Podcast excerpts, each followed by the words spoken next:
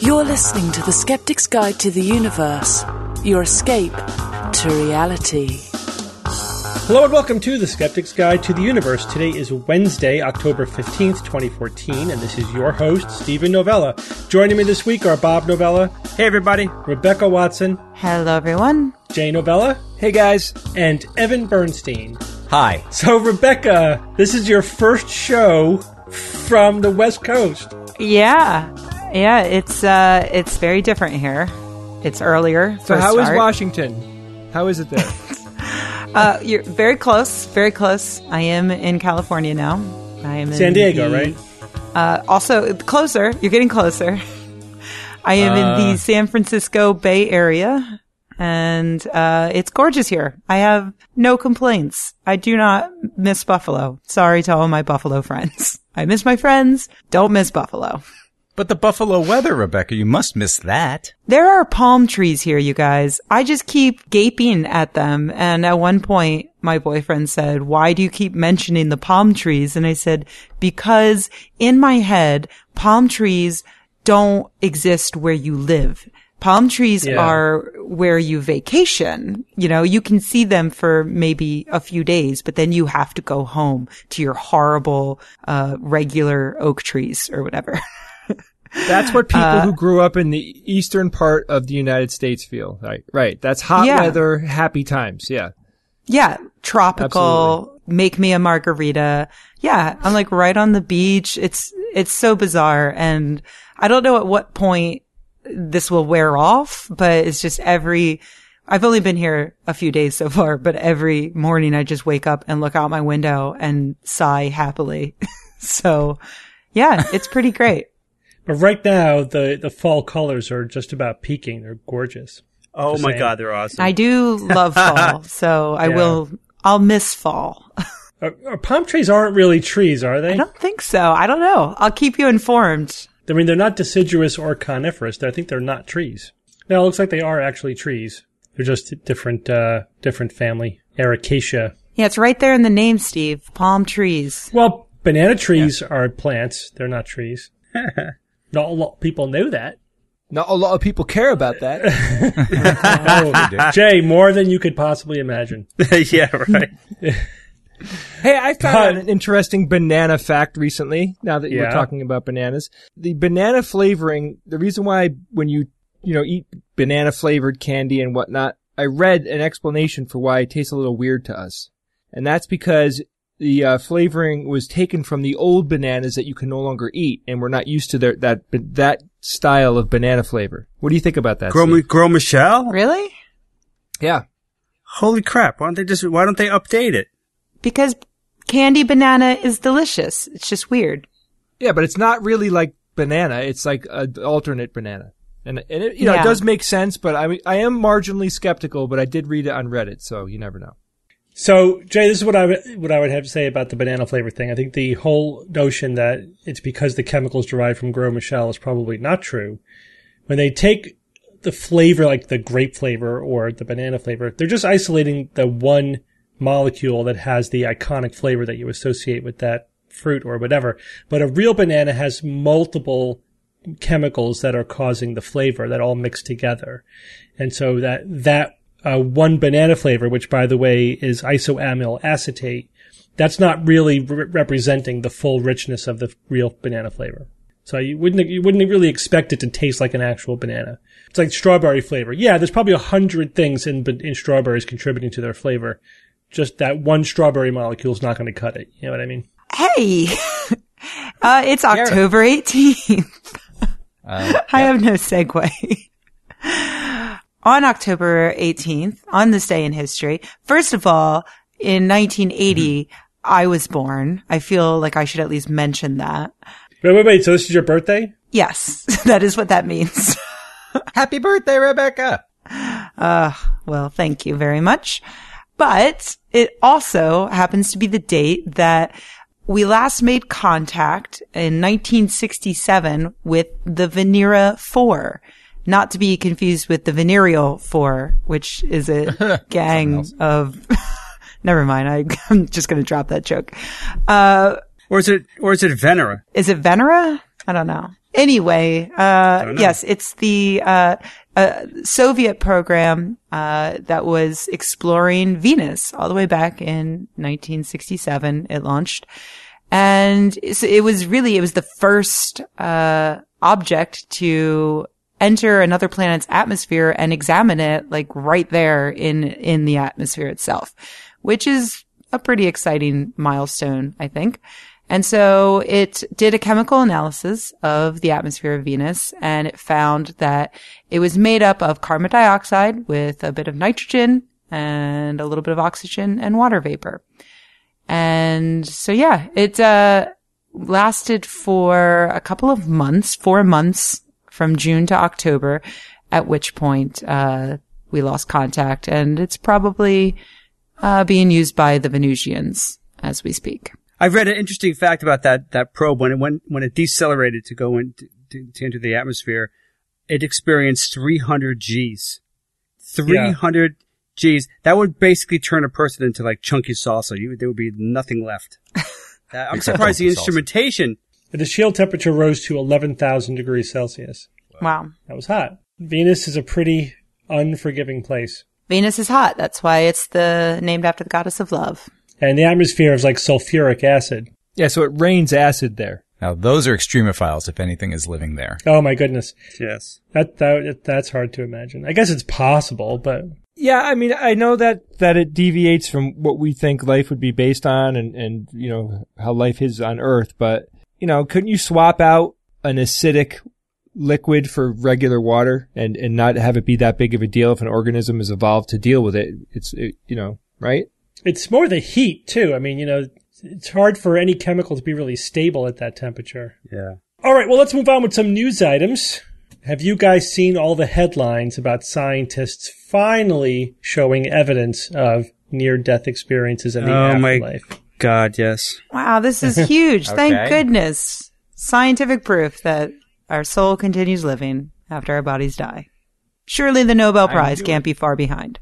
So this is the AWARE study, awareness during resuscitation. Uh, and this actually has been a much anticipated study. We're waiting for the results of the study for a few years. I've been following it myself. What was anticipated about the study is the fact that the researchers placed cards with images on them in hidden locations in emergency rooms. The idea was that if people who report a near death experience, you know, they, their, their heart stops, they get cardiopulmonary resuscitation, they survive, and for those people who report that they were floating above their body and they were experiencing the resuscitation as it was happening, then there's this bright, you know, very uh, uh, designed to attract your attention sign on top of equipment or on top of shelves. And uh, you can only see them if you're from the perspective of floating towards you know the ceiling and if uh, any of the subjects reported seeing the cards and correctly identifying the image that was on them then that would be some objective evidence that they were actually experiencing uh, the events in real time and that would distinguish from the more mundane neuroscientific interpretation, which is, well, those memories formed at some other time. Right, right. When they, when they report remembering being resuscitated or floating above their body, that they probably formed those memories not when their heart was stopped and their brain was not functioning, but during the days or even weeks during recovery. So this was supposed to present objective evidence of that, that NDEs represent an actual, you know, spirit outside the body experience. So given the headlines, what do you imagine the results of the study were? Well, completely positive. well, what were the headlines? You know, that scientists find evidence of life after death. It, actually, the study, from the point of view of finding evidence of people seeing the cards, was completely negative. This was, the study's being run by Sam Parnia. So 140 survivors completed stage one interviews. So basically, uh, in all the centers that they were set up doing this, there were 2,060 cardiac events. 140 of those people, uh, of the 2,060, 140 of them had an interview afterwards. So most people don't survive and wake up after you have a cardiopulmonary resuscitation. 101 of those 140 completed the stage two interviews. And 46% had memory. So the stage one was just, did you have any memory of anything happening? And then of those that said yes, then they went to a more detailed interview. Uh, of those 101 patients, 46 had memories with, uh, typical NDE themes. You know, deja vu, family recalling events, um, etc., seeing a bright light. 9% claimed to actually have like a near death experience and 2% described awareness with explicit recall. So basically two patients, right, had report, reported seeing and hearing events during their resuscitation. Neither of them saw the cards, but but apparently for those two patients who reported the out of body experience, the cards were not in place. So the study protocol basically failed. You know, they did, they did not capture any data. So that's a bust, right? Like the one, you know, signature aspect of this study that's supposed to set it apart from all previous more just descriptive interviewing and take, you know, what, and recording what people say types of studies produced no data. Wait, if the cards weren't in place at that time, why are they even included in the study results? Well, because what they did was they just recorded what the people said, and that became the evidence. So the original purpose of the study was a bust, and then they just reverted to the old style. Well, let's just interview them and see what they said about what they experienced. that's and, horrible. And therefore, that's evidence of life. Right. Well, one of them, Evan, one of them gave details that matched the details of what happened in the emergency room. Oh, well, that's never been expressed before in yeah, cases like right. this. And of that's course, totally but new. those details came out a Not. year after the event. Mm-hmm. Oh, yes. Uh, and you remember exactly what was going on a year ago in those conditions, no doubt about it. Your memory is like a tape recorder. Yeah, so the, the criticism, I mean, it's really, in my opinion, it's really disingenuous for Sam Parnia after saying, oh yeah, we're doing this study. This is the study that's going to be a game changer because we have the cards. It's objective evidence. And then he gets nothing and he gets nothing and then he sells that to the press as we have evidence for life after death. And it's just the same o, same o nonsense, weak, completely unconvincing, uncontrolled evidence. And, you know, out of the 140 people who, who had some memories, one of them had some details that you could match to, oh, there's a bald guy in blue scrubs. Wow. What are the odds of that matching? You know, really, and a beeping noise. And there was yeah. a beeping noise. Steve, I'm sorry. Did I hear you say that they interviewed people a year after the event? Well, so they would interview them as soon as they were awake and healthy enough to be interviewed, just as the screening. Did you, do you remember anything? And then it, for those who said yes, they would do a follow-up interview later. And then for the two people who had uh, the out of body experience, you know, where they apparently were remembering stuff happening while they were getting resuscitated, they were, they had a third interview and those were down the road. I think the one that he's presenting as verified evidence. Was that third interview was a year afterwards. So the reason we don't find this kind of evidence convincing is because the opportunities for memory confabulation and contamination is huge. How many people, you know, family members, other you know, people in the hospital did that person talk to? Their memory, they're trying to make sense of memory fragments, del, you know, delirium, stuff that they may have heard when they were semi-conscious, etc. They're they're constructing a memory, a narrative of what happened. It's all confabulation and contamination, and the fact that um, some details, which are fairly non-specific, actually match some details of what happened in a hospital. Like you can't, I guess, at like typical details of what might happen is completely unconvincing. So this is not proof of life after death. It's, you know, it's just more of the same. And what we were waiting for with this study, the can anybody report reading the cards was a complete failure. So no evidence. And so of course the proponents of life after death are mm, special pleading is flying. You know, they're explaining why it didn't work. It doesn't matter why it doesn't work. It's up to you to figure out a way to make it work and produce evidence. The fact that, you know, you have reasons for why the, the whole card thing didn't work doesn't mean that the low grade evidence is anything other than low grade evidence. We're still left with just subjective memories, which are subject to all the stuff that memories are subject to. And that's never going to settle the debate, that kind of evidence.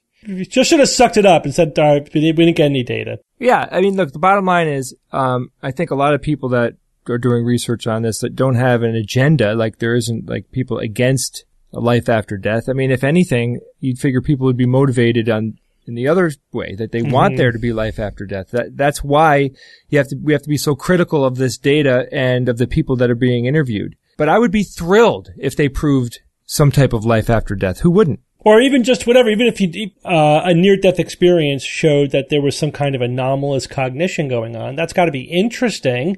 Even if you, whatever you think about it metaphysically, I mean, the, the result would be interesting. All right. But Evan, we may not be going to heaven, but at least we'll be going to Mars, right? Well, we'll be, we'll be going Someday. there. I just don't know, don't know how Soon. long we'll be living there or surviving there, I should say. Do you guys remember the Mars One project? Oh yeah.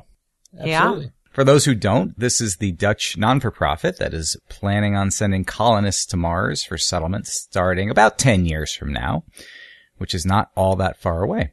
And when the announcement that this project uh, was getting underway and it moved into its astronaut selection phase back in April 2013, that's when people everywhere really took interest. They were a buzz. And so far, over 200,000 people have submitted applications to become part of the first team of settlers of the planet Mars. Very exciting.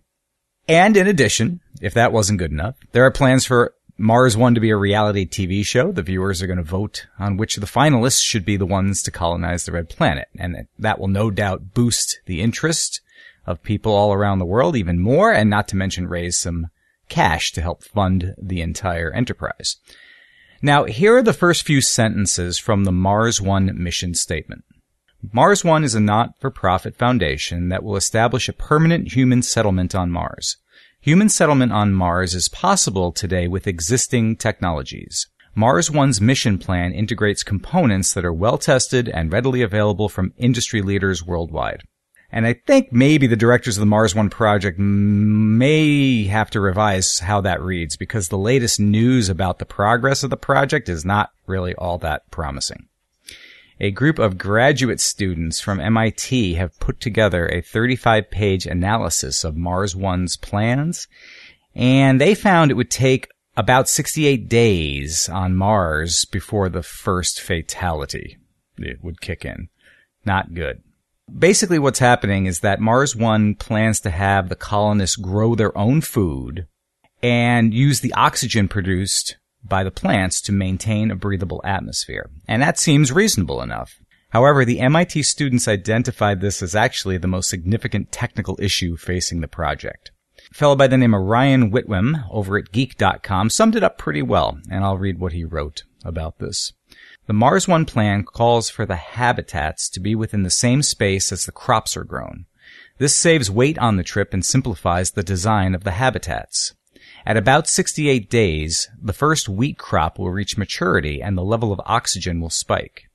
To avoid a huge fire hazard, the oxygen will need to be vented, but there is not yet a reliable way to preferentially vent oxygen without also venting the nitrogen used to maintain pressure. Thus, the colony will run out of nitrogen almost immediately, and suffocation will occur due to low air pressure. So that's, that's a big problem. As a fix, the paper suggested that building maybe a separate structure for growing food and siphoning off only the oxygen that you need for the air for the habitat. So kind of instead of living and making your crops in the same place, you'd have two sort of separate compartments. Um, but they say that that would be quite an expensive change and the cost analysis of the whole thing basically blows up the entire budget on this thing.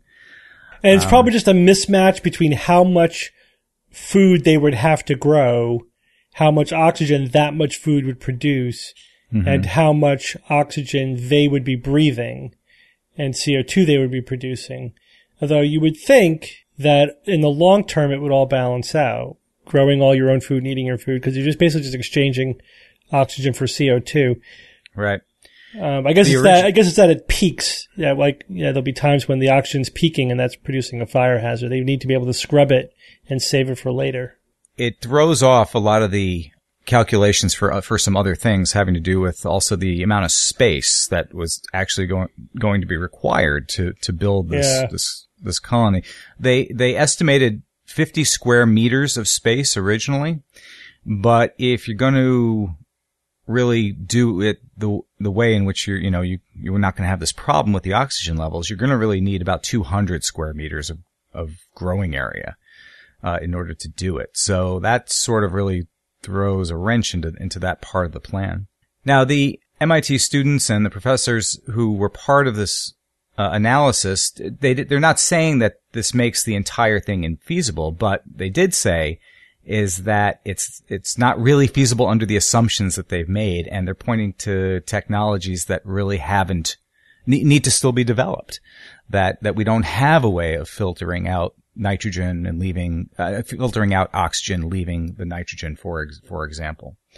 Um, along with some other things like that. So we may not be ready in 10 years to, to go ahead with this. Um, cause, you know, and it's good. I think it's good that these kinds of things are being done, certainly uh, you, we don't want, you know, there can't be, there can't be major problems with this. I mean, what yeah. an absolute disaster that would be. You really have to consider so many things.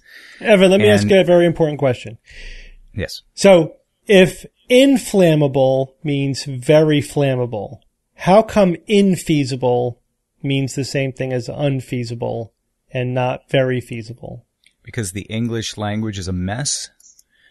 All right, is that the best you can do? Is that a, is that a good answer? Good answer. Now, now, Evan. Now, I did read a comment by by one of the guys who was uh, who's backing this, and he was saying that that it was an unfair representation in that, yeah, there is no tested space technology uh, to deal with this this oxygen issue. But he said that the technology they have to deal with it is pretty close already to resolving it. So that kind of now I don't know if that's just him you know, just trying to cover his butt there, but, uh, and I wonder how accurate it is, but. Yeah, but close is not existing. Right. We know with technology, saying close doesn't, often doesn't mean much. You know, until it works, until you have a, a working device. yeah, but I, it, true, right. but that's true, and but I do feel what, better. I do feel better if, if, if he says, I agree, but we are close. That's a lot better than, oh wow, we haven't even looked at that yet. I think in respect to their time estimates as far as how this is supposed to play out, you know, in 10 yeah. years from now,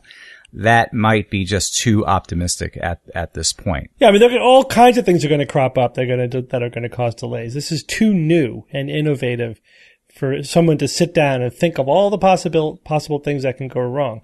And here, I mean, the, you know, the the Mars One people should be really thanking these MIT graduate students for doing all this work for them. Basically, they're doing a mm-hmm. feasibility mm-hmm. study that they should have actually done themselves.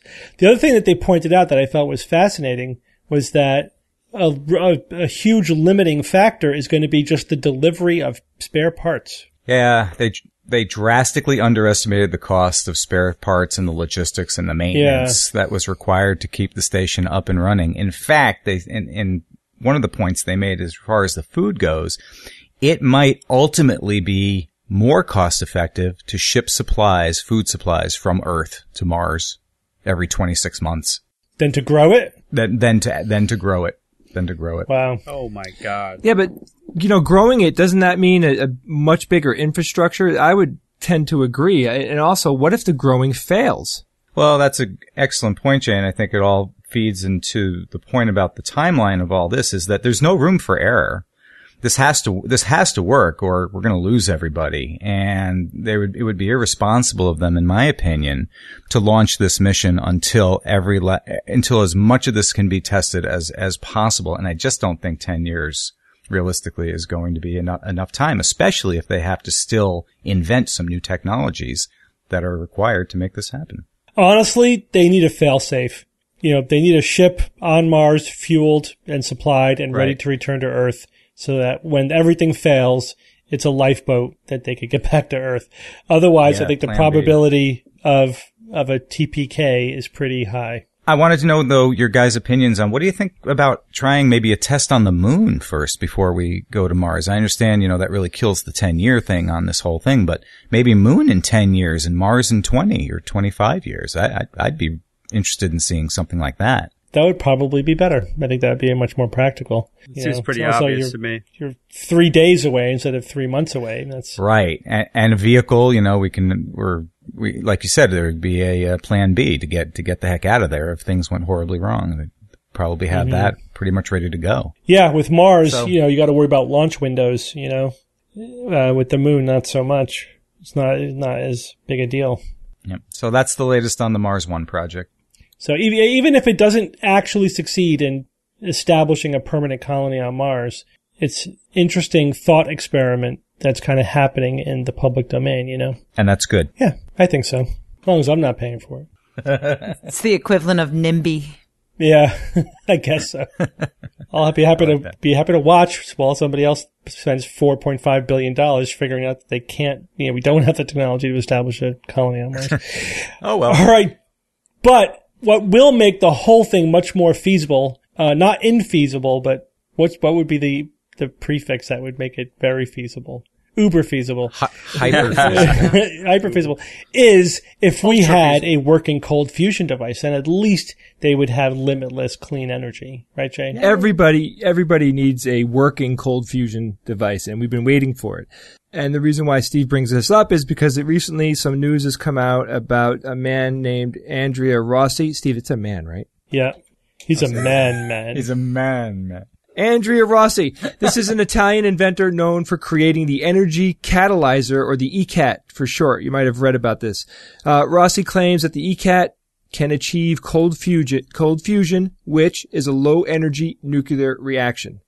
Uh, Rossi has had an interesting past. He started a company in 1978 called Petroldragon, selling a process he created that converts organic waste into usable oil and the company failed due to accusations of dumping environmental toxins and uh, a little bit of tax fraud.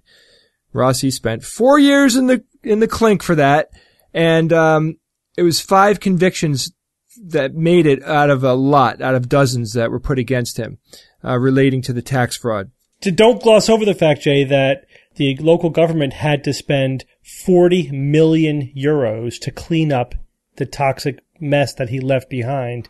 And apparently by reports in all the time that he was doing this, he didn't produce a single drop of oil. So it yeah. certainly makes it seem like he was taking this toxic waste that he was claiming he was going to make into oil. He was just illegally dumping it and not producing oil. And then, yeah, the, then the, the taxpayers there had to spend 40 million euros to clean up his mess. So sometime after prison, Rossi started a consulting firm called Leonardo Technologies and that was founded in the United States. Now, he was able to land a defense contract where he would evaluate ways to generate electricity from waste heat using thermoelectric generators. Now, this isn't completely, you know, out of left field. It doesn't seem, you know, like an impossible scheme. A lot of people have tried to reclaim heat from, from things, naturally occurring things or from, from waste and whatever, but Rossi developed his own device and he claimed that it could attain 20% efficiency. 27 of the devices that he created were studied by the United States government's Engineer Research and Development Center, which is a wing of the U.S. Army. And 19 of the devices did absolutely nothing. But Bob, don't get worried or anything because the remaining devices actually did produce one watt each instead of the expected 800 to 1000 watts. okay, moving on. He, wow. he was only off by three orders of magnitude, Jay. Yeah. Yeah, come but on, now let's get back something. Yeah. I don't know. Strike two. More than zero watts. So he's he's got a strike on his third, right? The third. I mean, what else do you want? Give him money. Rebecca now. Watson. Thank you. Now back to recent news. Rossi's E-Cat cold fusion machine has been labeled as a hoax by many by people all over the globe, partly due to the fact that he's reluctant to share information about the specifics of his device. It's been reported by extremetech.com that, and I'm quoting this, uh, six, uh, six reputable researchers from Italy and Sweden observed a small E-Cat over 32 days. So they looked at his, his device for a 32 day period. It produced a net energy of 1.5 megawatt hours, and that's far more that can be obtained from any known chemical source in the small reactor volume. The isotope composition in lithium and nickel was found to agree with the natural composition before the run, while after the run it was found to have changed substantially.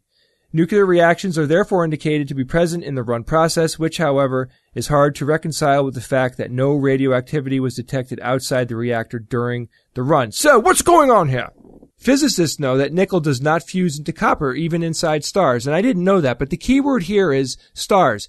It, nickel does not fuse in, into copper even inside the most profound place in the known universe, inside a star. The insane heat and pressure that's found in stars is what is what you know. It's like a chemical laboratory with all of the all of the uh, gravity and and pressure that's happening. But you know what? That process is not happening in a star, and I highly doubt that it's happening inside of Rossi's machine. So, a previous experiments, Rossi was claiming that nickel was fusing into copper. Although in those experiments, the isotopes of the copper were, were the same ratio that you would find in nature.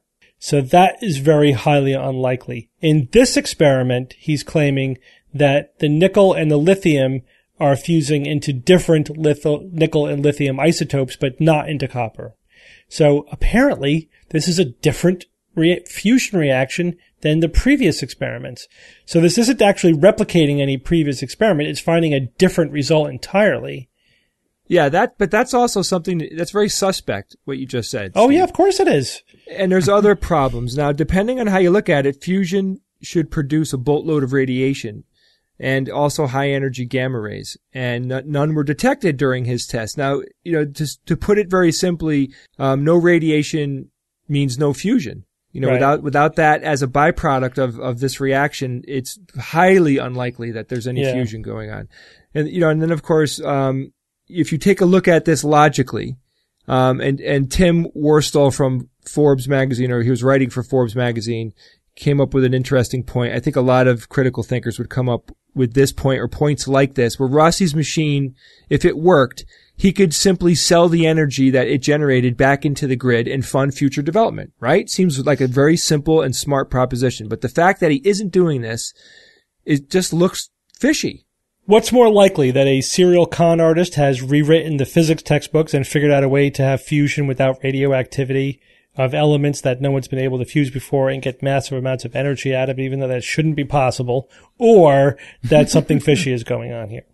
You know, Let me think about that one. Wait. While you're thinking about it, uh, keep in mind what Steve said before that he spent an enormous, well, the, this, you know, the, the state that where he was prosecuted in Italy spent an enormous amount of money prosecuting him and getting him through the legal system. And he wasted all that time and human energy and money.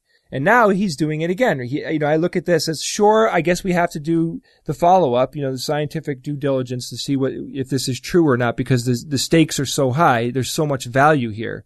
But in the end, what's most likely is we're going to find out that it's all BS, and there he is again wasting you know people's time mm-hmm. and energy when they could be off doing real science. It's it seems disappointingly very unlikely that we'll be running our civilization on an E-Cat device anytime in the future. By the way, did you guys, you know, when we were prepping for the show, uh, we got a couple of questions and came across a related news item about Lockheed Martin pursuing compact nuclear fusion reactor. Have you guys seen this? Yeah, that's, that's interesting. Now this seems, you know, much more promising. They're not uh, breaking you, the laws of physics, apparently. First of all, good. yeah, it's a good start. Nice. Right. So they're they're proposing that they came up with a a reactor that is the size roughly of a jet engine, and that they were able to overcome some of the big, the really big and expensive um, mechanisms that are needed for the current concept of what a fusion reactor needs. Yeah, to, to, to clarify, they're talking about hot fusion, not cold fusion. Right. Yeah. So I, I think that, um, you know, they said that they're going to have the technology in 10 years. You know, prototype course. in five, working model in 10. They did release some of the details to Aviation Week, apparently exclusively. And, uh, so what they're doing is they're using magnetic confinement of heavy hydrogen, deuterium and tritium plasma right? So because it's a plasma, it, it has an electric charge, which means it will be confined by a powerful magnetic field.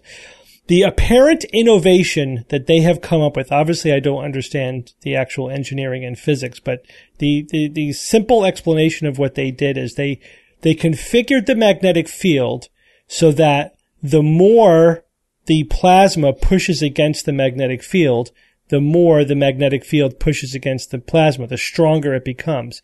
It's a self-reinforcing feedback loop of some type so that you can achieve the really incredible pressure and temperatures in such a small space because the magnetic confinement is much more powerful by about an order of magnitude than the previously used techniques, such as we talked previously about the ITER, which is the big fusion project in France. This will be a mm-hmm. tenth that size because they can achieve the same kind of environment with a device, you know, one tenth the size because of this innovation. The, the configuration of the magnetic fields has some kind of feedback process which makes it stronger. This is all standard fusion theory. Use magnetic confinement in order to keep the the pressures high enough and temp- temperatures high enough that fusion will occur. And then it, the, when fusion occurs, it will send neutrons, which are neutral and will escape the magnetic field. They'll go through the steel containment, which will heat it up. And then that heat runs a regular old turbine, just like any other uh, power source. So that all sounds certainly perfectly cromulent. You know, nothing is breaking the laws of physics there. Uh, but you know, uh, we to, a running joke on the show. Five to ten years, they're gonna have a prototype in five, a working model in ten. Okay, you know, we'll, we'll, certainly keep us updated on how that's going. You know, we'll see how that goes. There, there are some skeptics who say, well, if they really were onto something, why are they looking for outside investors? Which they are. And part of the reason why they're going public with this is because they're looking for people to invest in it. If they were really confident in this technology, you would think that a big company that huge would be keeping it to themselves. That's an interesting point, and I don't, I don't know enough to know if that is valid or not, but it's certainly interesting. Well, everyone, we're going to take a quick break from our show to talk about one of our sponsors this week, Hulu Plus. Yeah, you've probably heard of Hulu, but Hulu Plus has a ton of extra options. So you can not just watch it on your computer, but you can also watch it in HD using just about anything, like your game console, your phone, your tablet, smart TV, Roku, whatever. And you can watch current seasons of TV as they are being aired on TV. Hey, you can get all seven seasons of Doctor Who. I mean, what else do you have to say? Wow.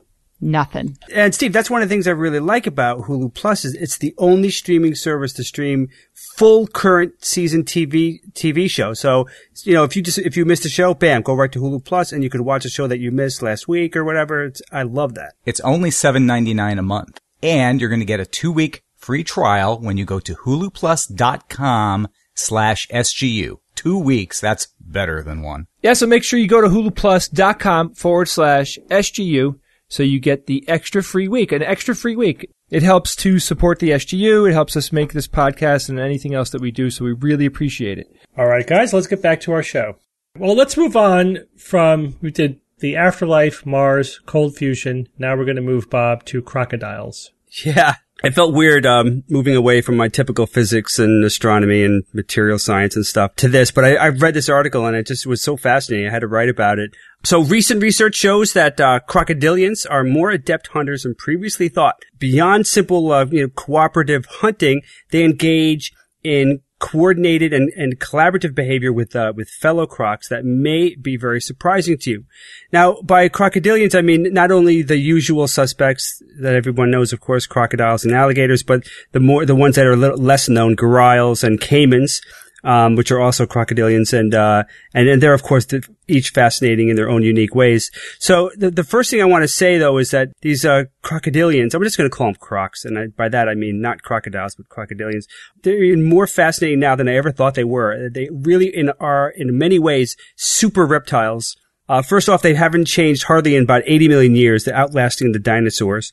You know, their skin is not what you think of as alligator leather, but it's actually, for all intents and purposes, armor. They're armored plates all around their body, except for their, their stomachs, uh, their abdomens. Uh, and it even has bone in it. I mean, this is really hardy stuff. I'm sure a lot of people have heard of this. Their jaw strength is legendary. Uh, did you know that uh, the crocs uh, has the largest ever measured uh, jaw strength than any other living animal that's been that's been measured directly? Uh, some people say, "Well, what about white sharks?" But uh, they've never been really measured directly. They can crush pretty much almost anything, bone, even cast iron. One website said they can crush cast iron I, I, maybe I, I want to see that, but that's that's still impressive if it's true. They can exert 3,700 pounds per square inch, which is about 16 and a half thousand newtons uh, of force. Uh, and some people say that's even more powerful than a T-Rex. Um, lions and tigers can only do about 27% of that and humans only 4%. So they have tremendous, tremendous jaw strength. They've even been seen killing sharks and big cats. So these guys are nasty. And I didn't know this. They can survive injuries that would piss off a zombie. You could rip off a, a limb or a tail and they would, they could still survive. They've got amazing immune systems. They said that about uh, the crocodile in Peter Pan. He takes a licking and keeps on ticking. Oh, God. Oh boy. So, uh, Wow. so the, the stomach acids are the strongest of all vertebrates. Uh, they can digest, you, you name it, feathers, shells, horns, bones. Bones. Um, bones. They Look at the even, they can even, they swallow rocks. Some of them swallow rocks and th- those are called gastroliths, uh, which may help them grind food for them. Um, I've even read estimates that they can survive a whole year or one website was saying three years without food.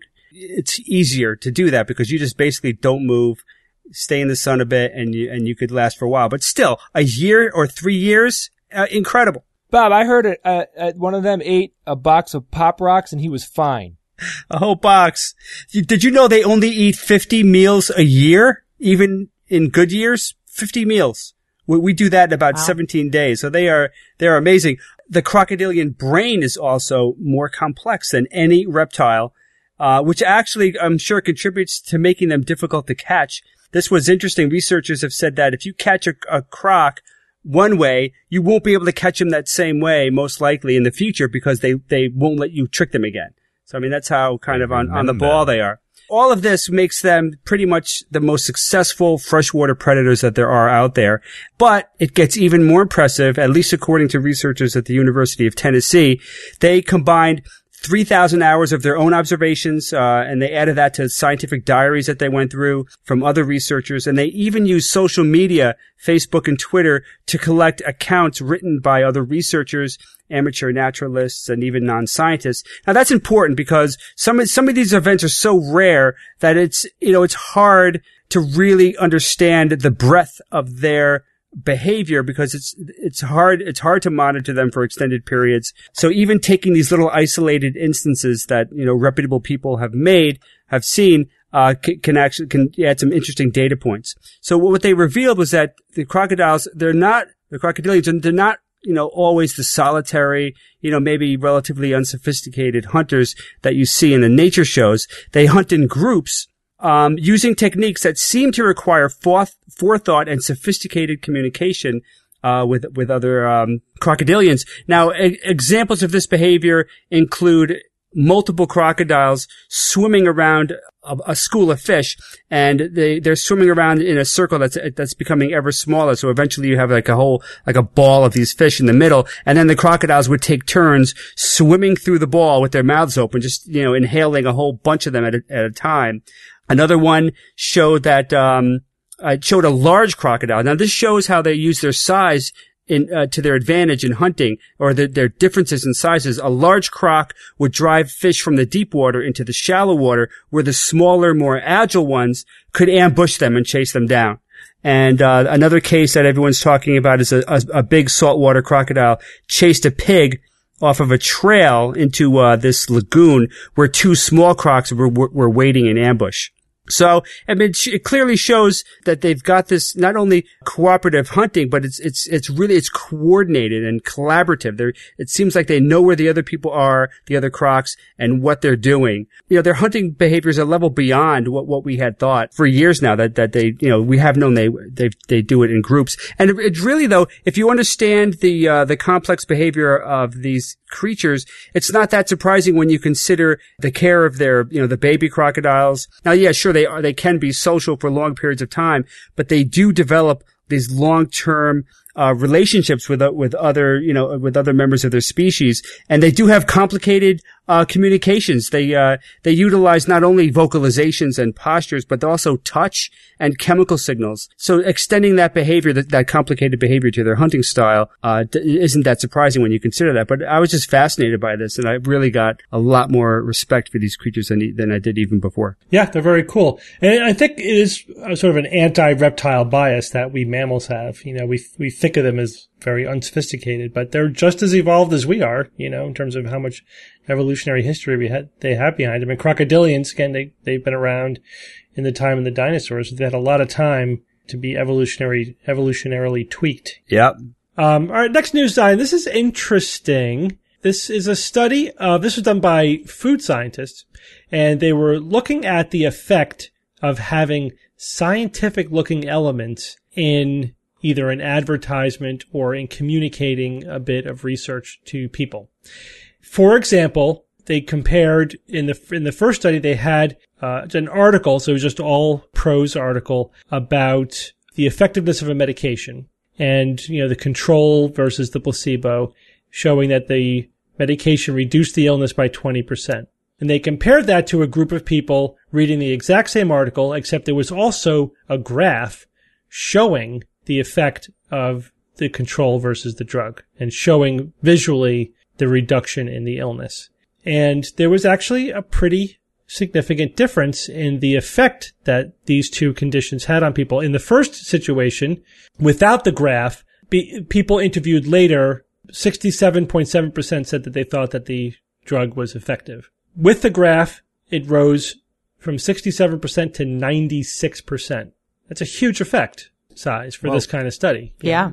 Pretty impressive just by adding a graph. The, the information was identical and the graph added no new information. Yeah, this is, this is a good example of scientists proving something that people using the science have known for many, many years. This is something that advertisers have understood literally for centuries. Like I'm thinking of Ivory soap advertising back in, gosh, like the late 19th century that Ivory soap floats because it's 99.44% pure.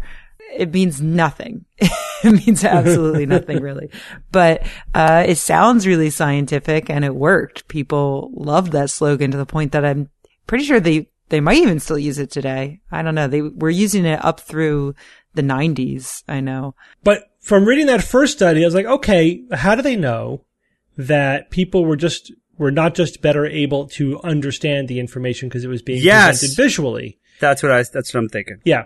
Okay. So they did a couple follow up studies. In the second study, so in the second study, they they were they rather than asking people if it worked or not, they asked them to estimate by how much it it reduced the illness. And again, the participant participants who had the graph thought that it reduced it by a greater amount than by the people who didn't have the graph. And then still I wasn't convinced because I'm th- still think I'm thinking, you know, the visual presentation of the information. They could just see the effectiveness. They grasp it immediately. But in the third study, instead of a graph, uh, half of the participants were shown the chemical formula of the drug and the other half were not. Just a, a text description of the drug, like the name of the drug.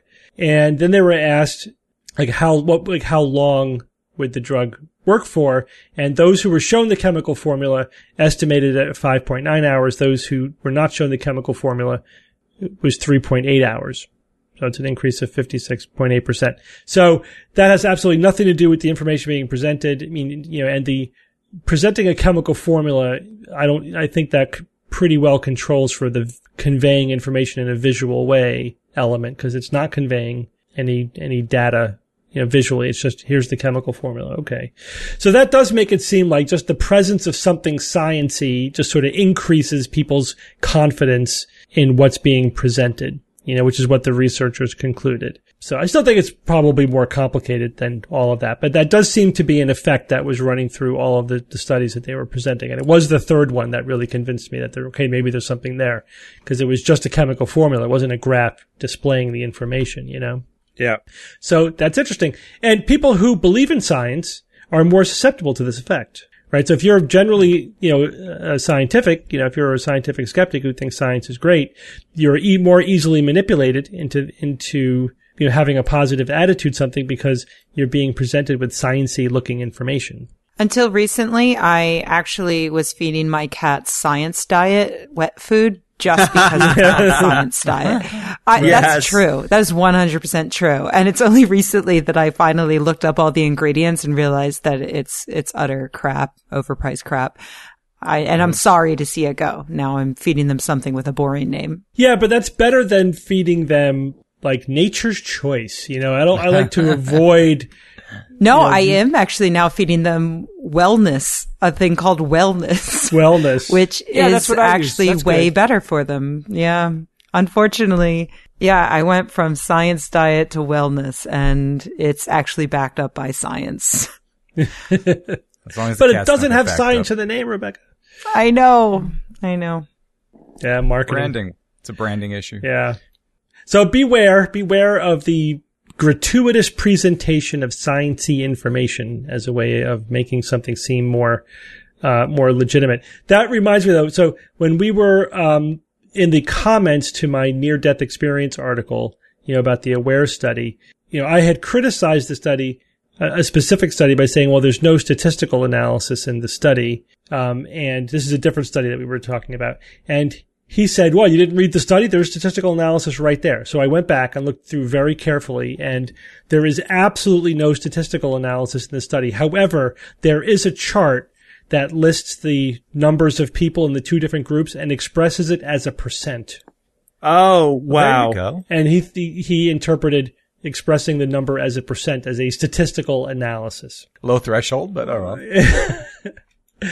One last quick follow up news item. Actually, we talked last week with Andy Wilson about the uh, rather amusing encounter between the husband and son in law of UK alleged psychic Sally Morgan. We played the audio. Uh, the, the, the husband and the son in law were making some pretty aggressive as well as homophobic and threatening sort of statements towards them. And after the show, they posted the video, uh, which always has more impact. You see somebody saying it, you know, it's just more emotionally impactful than, than hearing it. It's, you know, it's had a, it's stung. It's had a pretty significant effect. In fact, and tell me what you guys think about this, Sally Morgan has fired her husband and son-in-law over the scandal. And she didn't see it coming. Go she, ahead, make your jokes. Yeah. Make your jokes. Fill your joke in here. right. Well, From a PR I mean, perspective, it was the only thing that, that she could do. I mean, it, it does fix a little bit of the problem if you think about it from from the most most of the public's perception on that I think will be oh yeah you know th- those guys screwed up and she handled them but I don't know if it really makes a difference in It does because it's plausible deniability for the believers people who want to believe in her. Absolutely. Yeah. Unfortunately it was kind of savvy. But I do think that you know, for people on the fence or who aren't dedicated, you know, true believers, they're going to realize that this, you know, it seems to me certainly that this is a completely calculating PR damage control move. And, you know, it seems unlikely that she was completely unaware of the activity of her two of her family members who were also work yeah. for her, you know? Yeah. And at one point she expressed that she didn't know what was going to happen, but to her marriage in the future because of all oh. this. That so seems totally, yeah, totally put on. And and a little ironic that uh, the psychic has no idea what's happening to her yeah. marriage in the future, yeah. but you know, doesn't get more personal than that, really. But when her husband was saying things like "We know all about you," I wonder who the "we" was that he was referring to. If if she was included in that "we." Yeah, yeah, true. Maybe it was the royal "we." The know. royal "we." All right, well, Evan. Yes. Time for who's that noisy? I'll remind you that last week's Who's That Noisy was the noise that an insect makes. A noise an insect makes. And here it is again in case you forgot.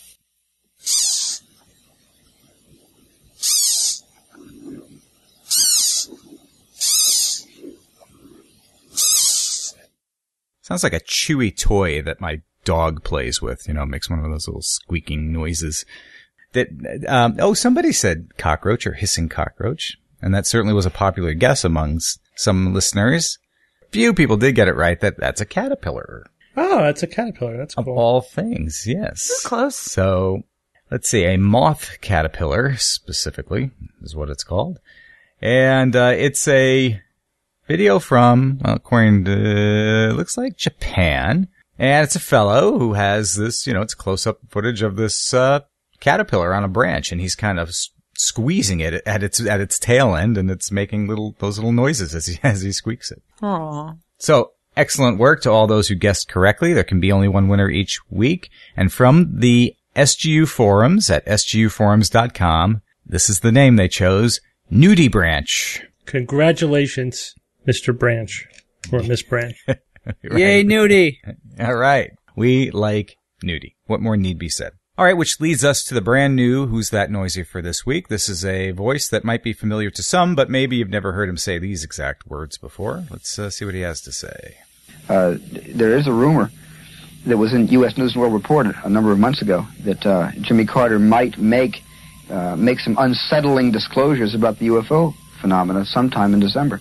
We interviewed Jimmy Carter on this very show about his UFO encounter. Indeed, we did. For your guest this week, send your emails. If you're going to send an email, WTN at theskepticsguide.org. Or as I mentioned before, go ahead and post it at our message boards. We have a subthread for Who's That Noisy Guesses, sguforums.com. Good luck, everyone. Thank you, Evan. Yep. We have a couple of corrections from last week. Rebecca, you, you were covering the Meriwether Lewis of Lewis and Clark. I did. And at yes. one, one point you made the outrageous claim that they were the first ones to, first explorers to make their way to the West Coast. What do you have to say for yourself? I don't know. Maybe I wasn't, I wasn't terribly clear, I suppose. Yeah. They were the first Europeans to go across the country and document it for the government. Well, can we say in so. the United States? Because apparently yes, some in the United States, some Canadian did, did it before they did. Alexander Mackenzie was a Scottish explorer, actually. He went through Canada to reach the uh, Pacific Ocean. Mm-hmm. And it was the first east to west crossing of North America north of Mexico. But Yes. I don't think, I didn't say that. But, you know, to be clear, yes, Lewis and Clark, uh, journeyed through what is today the United States. Alexander Mackenzie journeyed through what is currently Canada. And thank you, James Peterson, for sending us in that very interesting note And I believe that uh, Hernan Cortez was the first to do it in Mexico. in Mexico, yeah, or via to the Mexico. south. Yeah, right. yeah. Which was also before Lewis and Clark. And there was another error last week as well. The 2014 Nobel Prize in Physiology or Medicine, which I covered, was I said it was won by three Brits, but it was actually just one Brit, John O'Keefe. May Britt Moser. Now you see the source of my confusion here. Mm-hmm, And Edward Moser are apparently Norwegian, not British. Okay, so we have one email. That's over. We have one email this week. This comes from Dave Satterley, and Dave writes, I've heard that the Ebola virus, while dangerous, is not spread by casual contact and is not nearly as easy to spread as the flu. This being the case, it seems to me that the media's hype about the threat of Ebola in the United States is disproportionate to its actual threat, at least in terms of its ability to spread. Thanks for any information you can offer. So, what do you think, guys? How worried do we have to be outside of West Africa of the spread of Ebola? Depends who you're listening to. Yeah, I found I, I wrote about this because I found the topic very fascinating. The whole notion of like what should be our level of worry and our tone in communicating the myths and reality of Ebola. So, just to recap, the the virus is still spreading out of control in several countries in West Africa, such as Sierra Leone, and it there have been now cases outside of West Africa. A nurse in Spain has caught it. Uh, a Liberian gentleman traveled to Texas, lied about his previous contacts, was diagnosed with Ebola in Texas. He has died. Uh, but while he was being taken care of, he has passed on Ebola to two nurses who apparently, despite having being all geared up in, you know, the hazmat gear and all the, the protective gear that they need to have, there must have been some breach in protocol or whatever, but they, they both caught it. So now there are two cases of transmission transmission in the United States. The second nurse apparently, after her exposure, but before becoming symptomatic, we hope, rode on a commercial airplane. And so now they're trying to track down all the passengers on her plane to make sure that they're being monitored for any symptoms. In terms of how contagious Ebola is, it isn't very contagious. It, you can't spread it until you become symptomatic. And when you are symptomatic, it is spread through fluid, you know, it, it, you need bodily, the exchange of bodily fluid or contact with bodily fluid. It's not airborne. It's not going to become airborne, although it can survive in droplets. Uh, so as viruses go, it's not that contagious, but you know, it's the fact that it's, uh, but I think we're running around a 70% mortality rate with this current infection. That's, that's really what has people concerned. Steve, how long can it survive outside the body? Uh, a long time, actually. If, if it's in a wet environment, you know, like in a droplet or something, apparently it can survive for several days. So you definitely have to sterilize everything anyone comes in contact with who has the virus. So that, you know, there, there are some concerning aspects of it.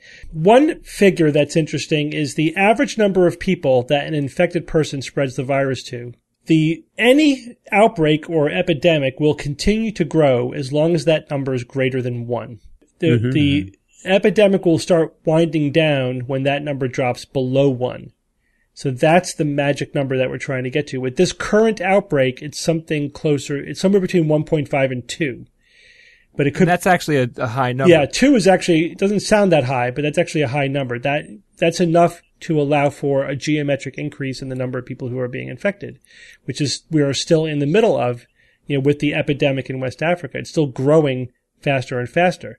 I, don't, I you know, honestly, this is a tough one. I'm, I'm not really sure what to say. Bottom line about how worried we should be you know, I just sort of lay the facts out there. There's about 8,000 cases so far, about, you know, four and a half thousand deaths. It's still growing.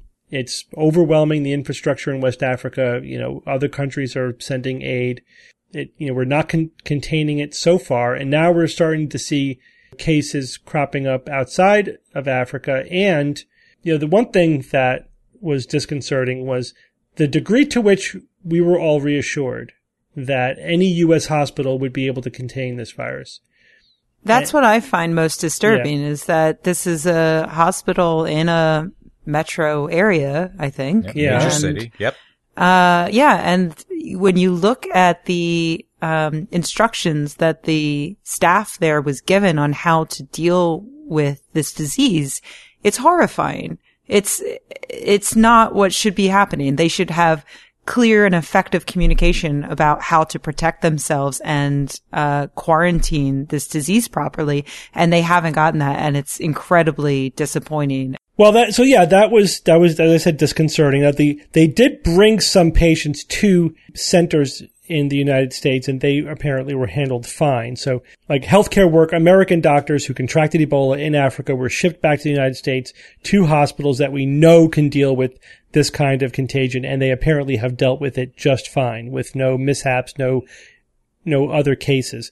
However, the first you know, certainly a very good hospital, but not specifically singled out for their ability to handle the Ebola virus. The first case they get, there's two known is spread to healthcare workers. We this may not be the end of it either. So that's kind of a we're zero and one, and that's not a good yeah. that's not a good statistic.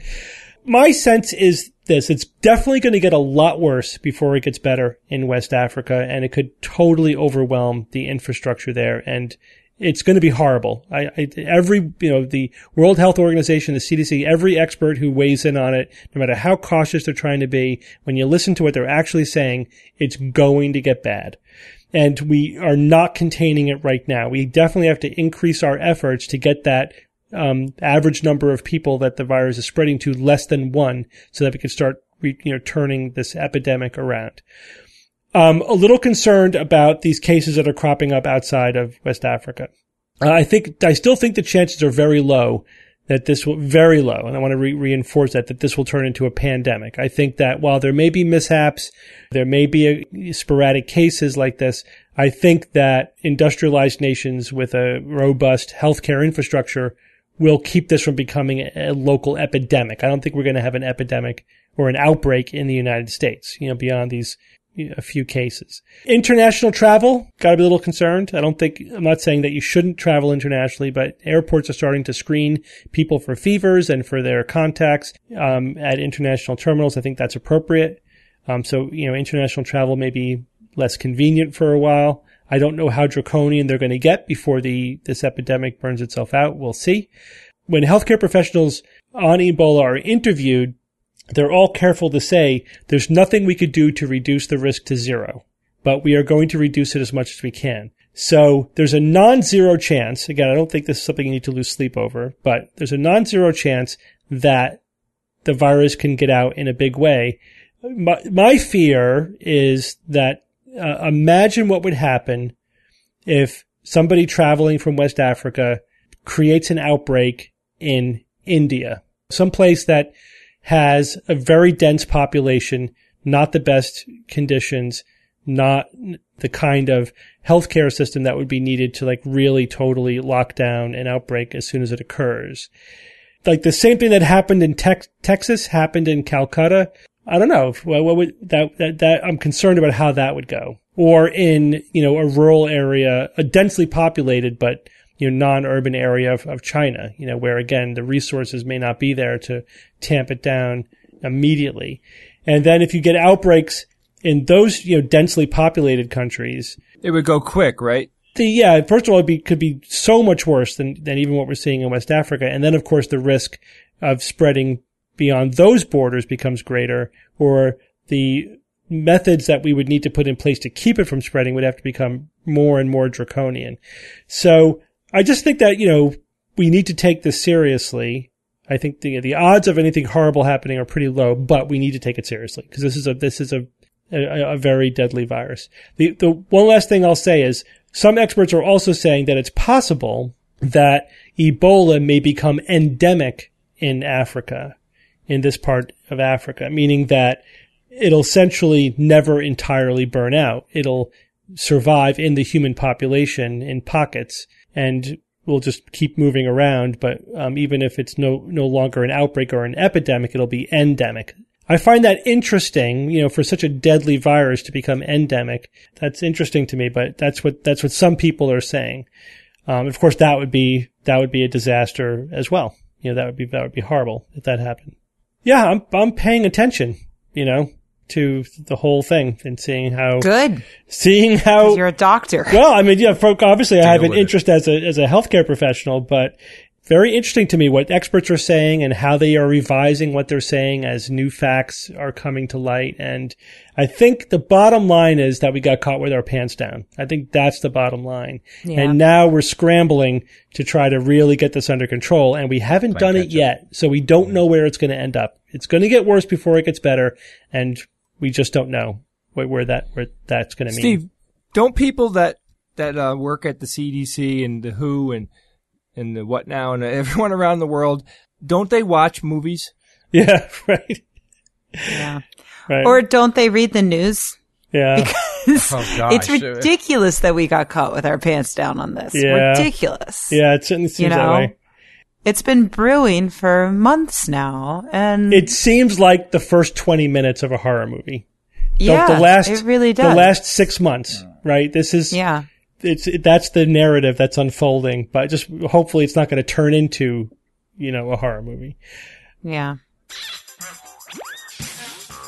It's time for science or fiction.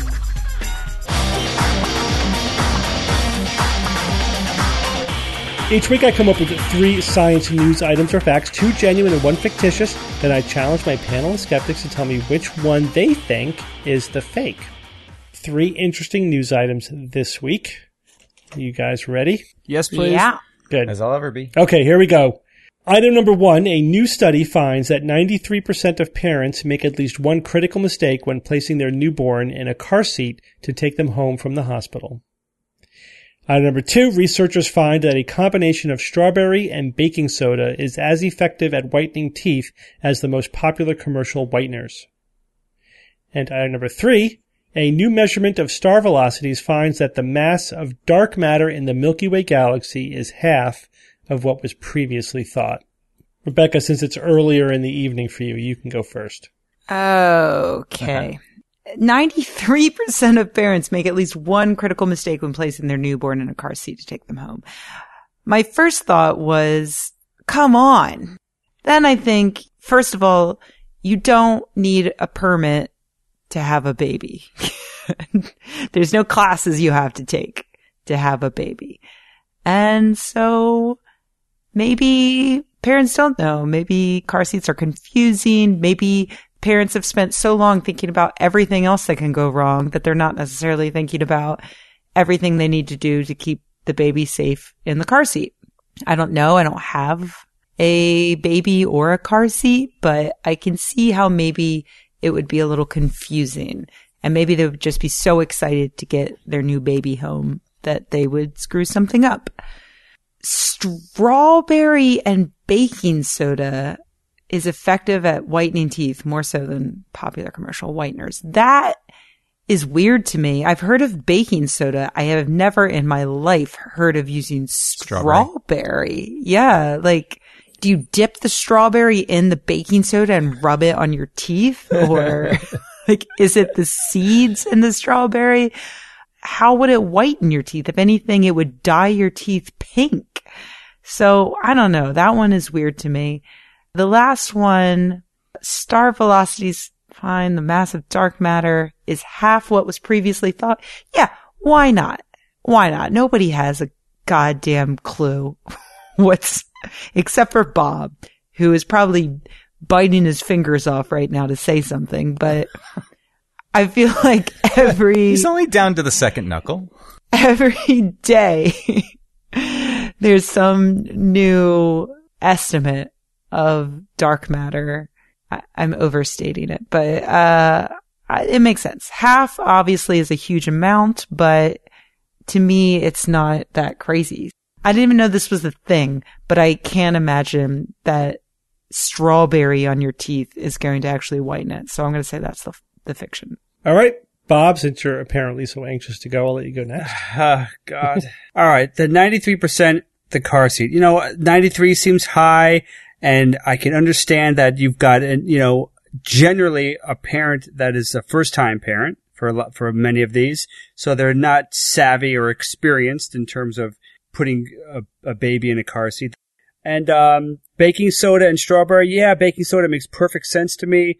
But the strawberry, I can't imagine why. Although I could see perhaps there's some critical chemical in, in the strawberry that, um, that brings it up to the level of, uh, common commercial whiteners.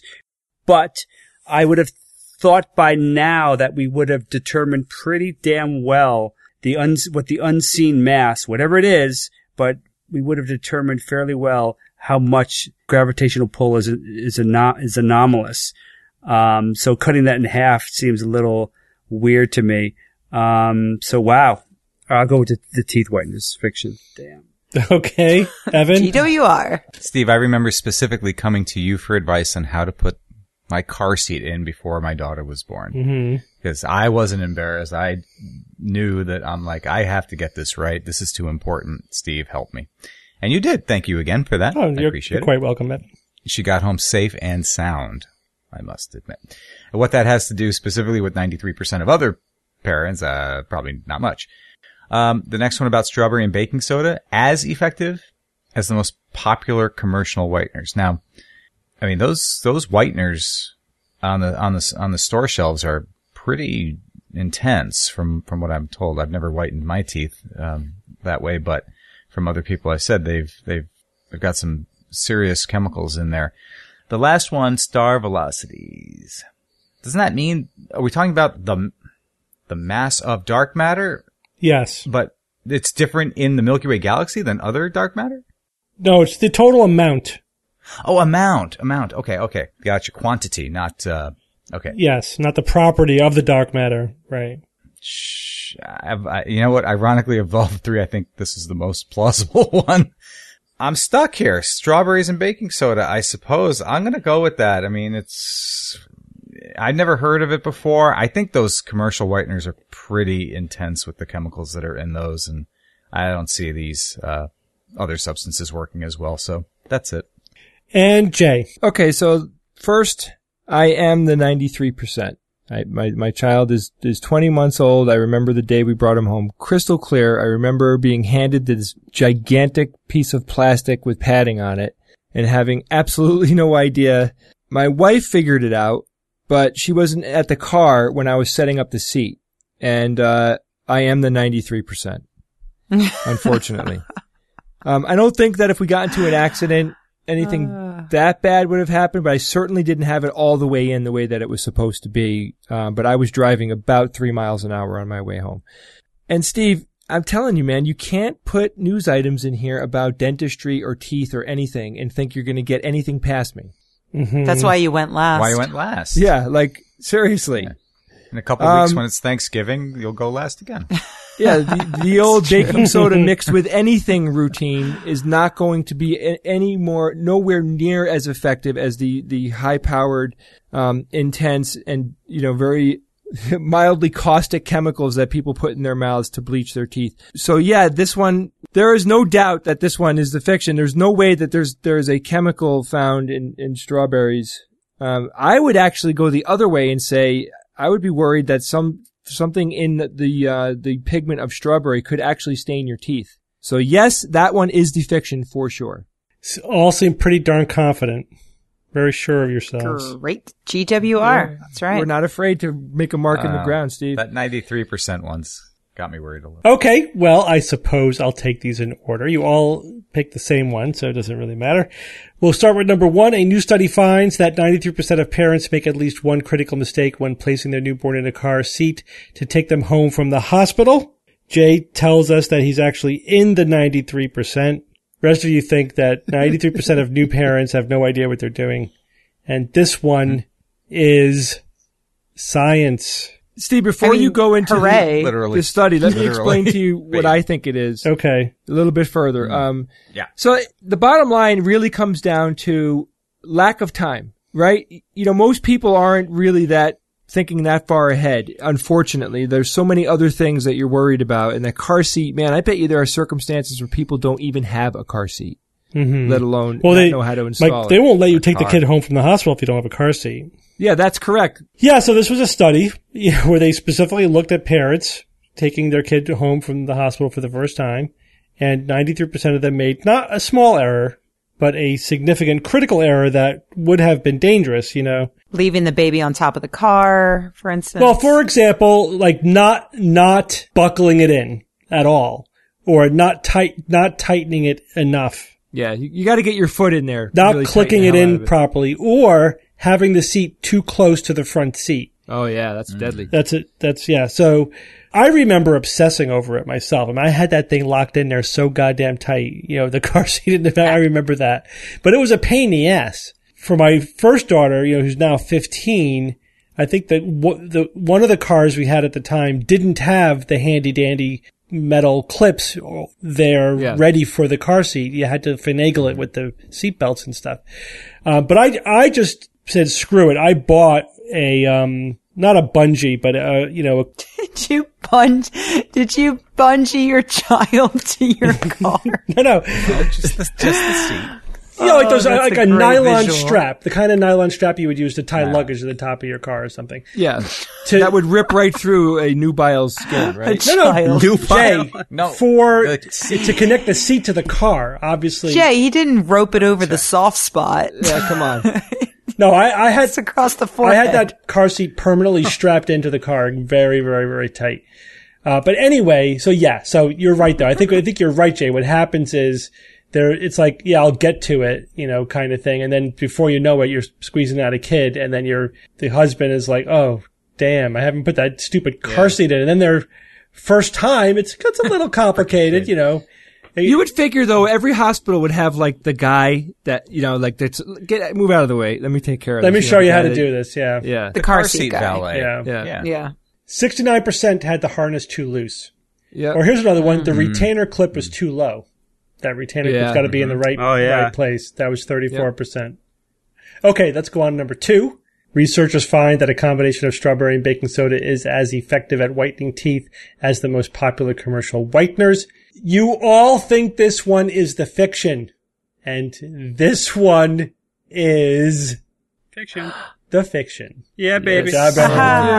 Thank you. Strawberries, come on. There was a study though. I didn't make up the strawberry bit. There was a, it was a study. Who would do that? By Dr. strawberry bit. So Ran Kwon. Dr. Seuss. Ridiculous. Published in the journal Operative Dentistry, where she compared, she, you know, she actually looked at, the, the, this is actually a folk remedy strawberry. I think it was on Dr. Yeah. Oz or something, you know, strawberries and, and baking soda. It, it was on the Dr. Oz show. And there's YouTube videos and everything. And it's like a natural replacement, you know, for the commercial stuff. So she tested it on teeth that had been extracted, you know, and she found that it had absolutely zero whitening effect whatsoever. Zero. Yeah, just nothing. It what it does is it just it just cleans the teeth like any brushing would do, and so people may interpret that as whitening because they're just removing crud from their teeth, but it it does it actually didn't have any of what they would consider a whitening effect. It didn't remove any of the the stains in the teeth. You know, just just remove the superficial stuff that any brushing would do. Yeah, baking soda and whatever doesn't cut it. Okay, all of this means that a new measurement of star velocities finds that the mass of dark matter in the Milky Way galaxy is half of what was previously thought, and that one is science. And if you guys read this, Bob? Yes, I did. Yeah, okay. I did. you did, Jay? I, Yep.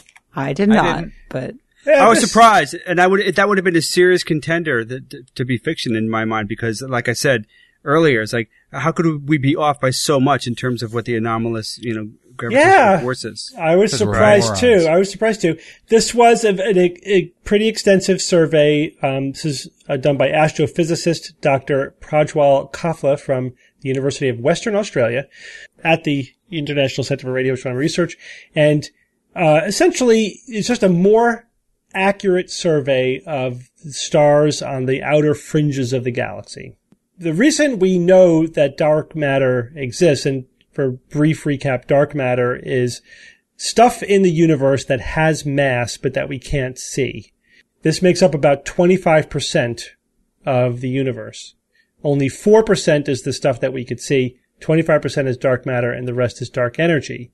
The notion of dark matter was actually first, uh, first proposed to explain why the stars are rotating about the galaxy faster than they should be. Um, given the mass that we can see in the Milky Way, it, the stars should be flying apart, or they should be rotating more slowly, one or the other. But so there must be more mass holding them together, and but we can't see it. So dark matter, you know, there's matter we can't see. So we don't know what it is, but we know it's got to be there because its gravity is there. So this is essentially doing the same measurement, just in more detail, looking at those stars that I guess would be the would tell us the most information about exactly what the measurement of the mass mass in the Milky Way galaxy is, and uh, their calculation was 800 billion solar masses. Is this the mass of the dark matter in the Milky Way, which is about half of the previous estimate, which is a little surprising. Yeah, Bob. Did, did you did you notice the escape velocity of the Milky Way galaxy? Oh no, no, what was it? So the escape velocity for Earth is 11 kilometers per second. What do you think the escape velocity for the Milky Way galaxy is? is it laden or unladen? 550 kilometers per second, or about 300 times as fast. Holy, that's more than I than I thought it Yeah, would be. so if you want to break through that barrier on the edge of the galaxy, like in Star Trek, nice, yeah, you got to be going. a it's lot just faster. not a visible Yeah. barrier. Yeah, right. All right. Well, good work, guys. Thank you. Thank you, yeah, thank you. wow. Jay, you gonna quotify us? I do. I have a quote sent in by a listener named Matt Poinsett from the United States. And this is a quote from a man named Leon Wies, Wieseltier. Wiesel, Wieseltier. W-I-E-S-E-L-T-I-E-R. He is an American writer, critic, philosopher, and magazine editor. And the quote is, a democratic society, an open society, places an extraordinary intellectual responsibility on ordinary men and women because we are governed by what we think. We are governed by our opinions, so the content of our opinions and the quality of our opinions and the quality of the formation of our opinions basically determines the character of our society. That means in a democracy, in an open society, a thoughtless citizen of a democracy is a delinquent citizen of a democracy. Interesting. Leon, Hey, uh, one last plug for Quizotron, Yeah. October 25th in San Francisco at the Castro Theater. Tickets are online at bayareascience.org. It's going to be a lot of fun. And I'll just say for our schedule, I have published on the SGU Science News site. If you go there, you will see an entry called the SGU uh, Down Under Tour that has all of the details of our tour through Australia and New Zealand, including our stop in uh, near San Francisco, uh, which ironically, Rebecca, you won't be there because you're going through Hong Kong. I will not, sadly. Yeah, and so and we will be updating that as any details change or anything. That's the your one stop for all the information about a tour. So you- you check out the information for all the events, how to buy tickets, contact information, dates, times, places, and any updates will be there. So check it out. All right, guys. Well, thank you for joining me this week. Thank, Thank you, Thank Steve. you, Steve. Get your flu shots, everybody. And until next week, this is your Skeptic's Guide to the Universe. The Skeptic's Guide to the Universe is produced by SGU Productions, dedicated to promoting science and critical thinking. For more information on this and other episodes, please visit our website at theskepticsguide.org, where you will find the show notes as well as links to our blogs, videos, online forum, and other content. You can send us feedback or questions to info at theskepticsguide.org. Also, please consider supporting the SGU by visiting the store page on our website, where you will find merchandise, premium content, and subscription information. Our listeners are what make SGU possible. And don't forget that this episode was brought to you by Hulu Plus. To sign up for your free trial of Hulu Plus and start watching your favorite shows right now, and for an extended free trial, go to huluplus.com forward slash SGU, or just go to our homepage and there will be a link right there for you.